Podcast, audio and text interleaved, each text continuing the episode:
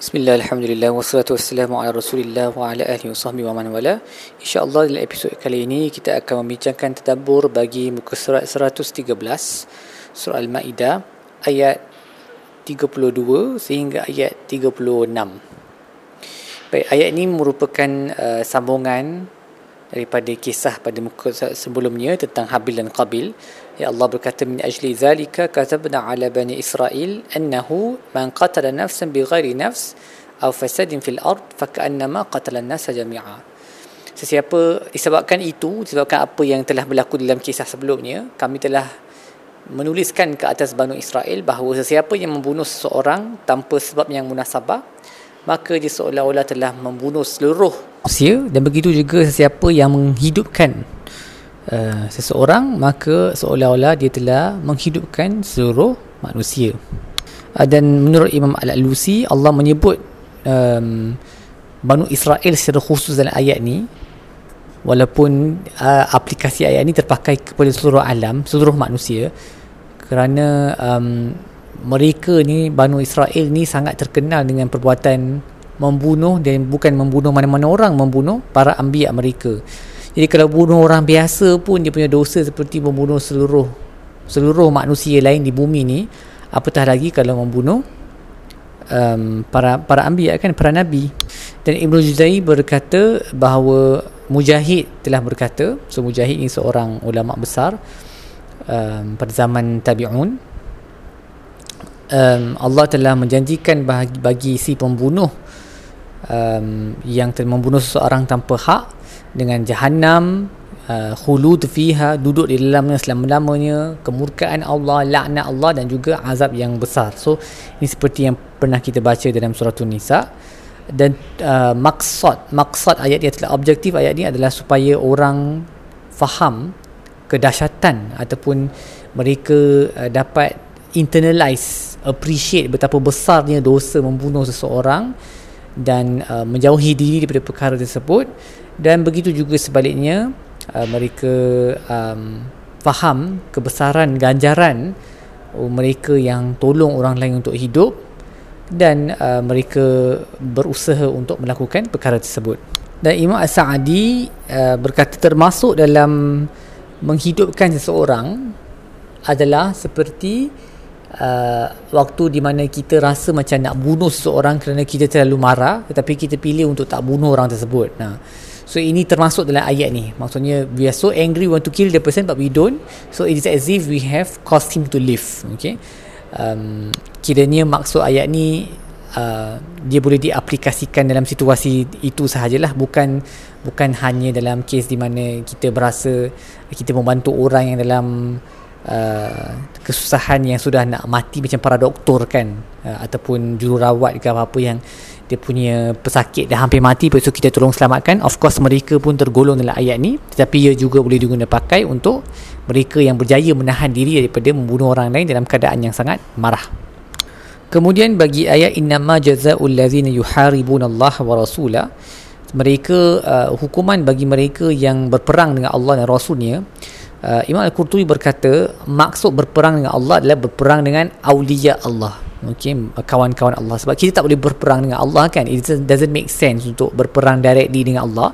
Jadi maksud ayat ini adalah berperang dengan awliyanya okay, kawan-kawan Allah sekutu-sekutu Allah uh, di bumi ni yang yang menghidupkan agama. Uh, macam itulah bukan sekutu syirik eh. Itu dah ini ini sekutu kiranya allies the allies of God. Okay um, dan ini menunjukkan uh, maqam mereka yang tinggi lah sehingga kan Allah menggunakan uh, namanya sendiri untuk merujuk kepada mereka ni. Okey.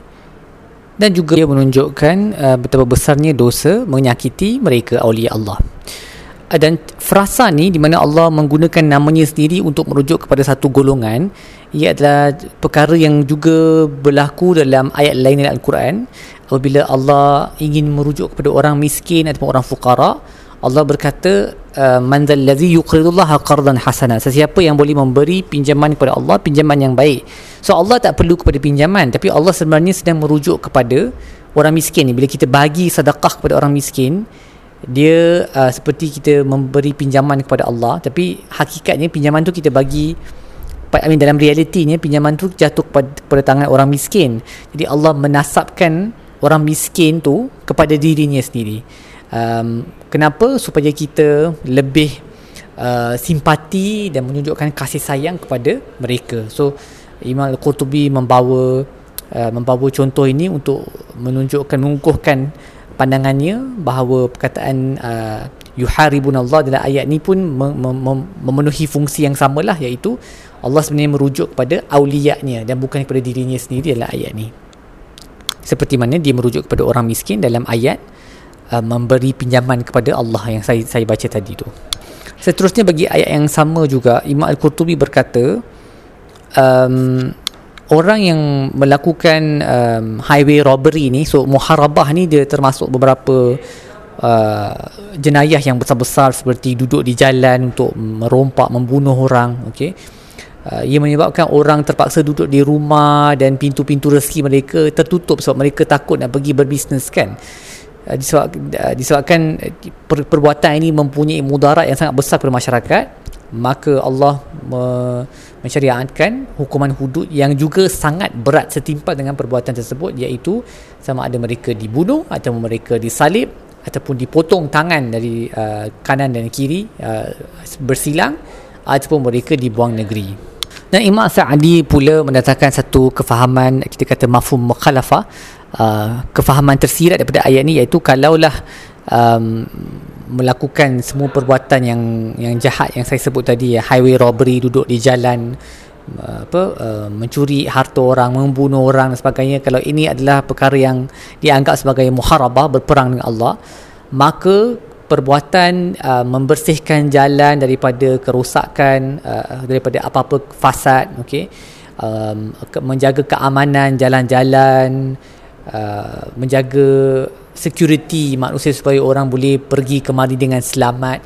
Semua ini adalah um, akan dianggap sebagai antara ta- amalan ketaatan yang sangat agung seperti mana di on the other side perbuatan-perbuatan yang melanggar semua ni menakutkan manusia sebagainya adalah um, perbuatan yang sangat teruk dan buruk di sisi Allah. Jadi orang yang terlibat dalam urusan um, memastikan jalan-jalan selamat dan sebagainya mereka mempunyai pahala yang sangat besar. Jadi apa, jadi apa yang kita boleh belajar dari surat ini? Yang pertama uh, ingatlah untuk berwaspada. Jangan terfikir sedikit pun untuk menumpahkan darah mereka yang tidak bersalah kerana ia adalah seperti membunuh seluruh manusia. Dosa tu terlalu besar untuk diangkat oleh sesiapa pada hari kiamat. Juga kita belajar bahawa fasad ataupun kerosakan yang dilakukan oleh Banu Israel bukan kerana mereka jahil ataupun mereka tak ada ilmu tapi kerana mereka mengikut hawa nafsu um, kerana kecintaan kepada perhiasan dunia ini sebab tu Allah melaknat dan memurkai mereka sebab Allah sebut walaqad ja'atuhum rusuluna bil bayinat thumma inna katsiran minhum ba'da zalika fil ardi lamusrifun Allah dah hantar banyak rasul kepada mereka dengan bukti-bukti yang nyata tetapi banyak di antara mereka tetap di atas jalan yang melampau batas. Dan bagi ayat innal ladzina kafaru law anna lahum ma fil ardi jami'an mislahu ma'hu laftadu liyaftadu bihi min al'azab yawm al-qiyamah ma tuqbila minhum wa lahum 'adzabun alim. Kalaulah orang kafir pada hari kiamat mereka mahu um, melepaskan diri daripada api neraka dengan memberi pampasan kepada Allah.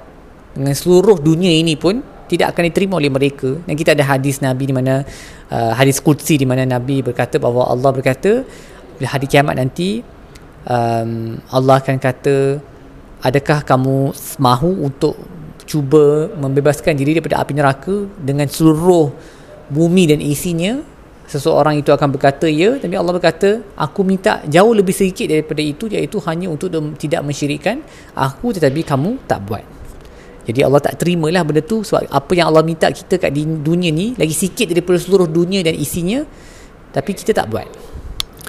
Seterusnya kita belajar juga uh, bahawa bertaubatlah untuk apa-apa dosa yang kita lakukan.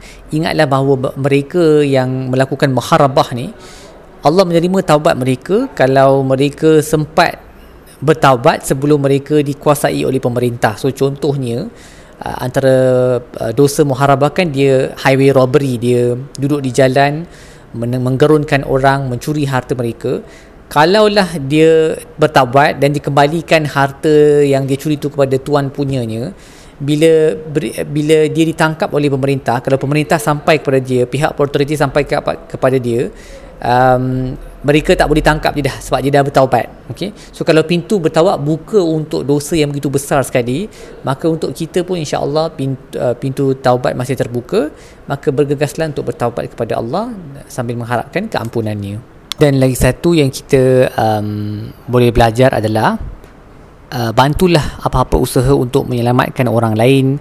Uh, contohnya membina hospital ke derma untuk membina hospital ataupun kita sendiri derma darah contohnya kan Uh, kerana darah yang kita derma tu tak tahu mungkin ada mana-mana orang yang dalam keadaan getir nyawanya hampir hilang kerana dia kehilangan banyak darah. Darah kita selamatkan orang tersebut maka kita mendapat pahala menyelamatkan orang lain. Ataupun belajar kursus-kursus first aid ataupun CPR supaya kita boleh gunakan dalam waktu-waktu kecemasan demi meraih pahala yang begitu banyak sekali bagi orang yang menderma uh, bagi orang yang cuba untuk menyelamatkan orang lain. Ni kalau bukan doktor lah doktor memang dah mereka banyak pahala dah sebab terlibat, dalam uh, urusan ini kan. Ini untuk yang bukan terlibat dalam urusan tersebut lah. Uh, perbanyakkanlah usaha-usaha untuk menyelamatkan nyawa orang lain.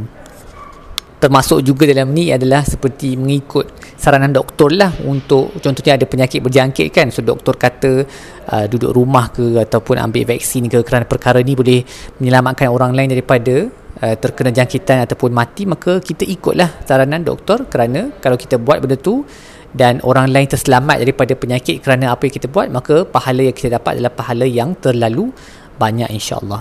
Baik setakat itu sahaja tadabur kita bagi muka surat ini. insyaAllah kita akan sambung dengan episod-episod yang lain. Sallallahu ala sayyidina Muhammad wa ala alihi wa sahbihi walhamdulillahi rabbil alamin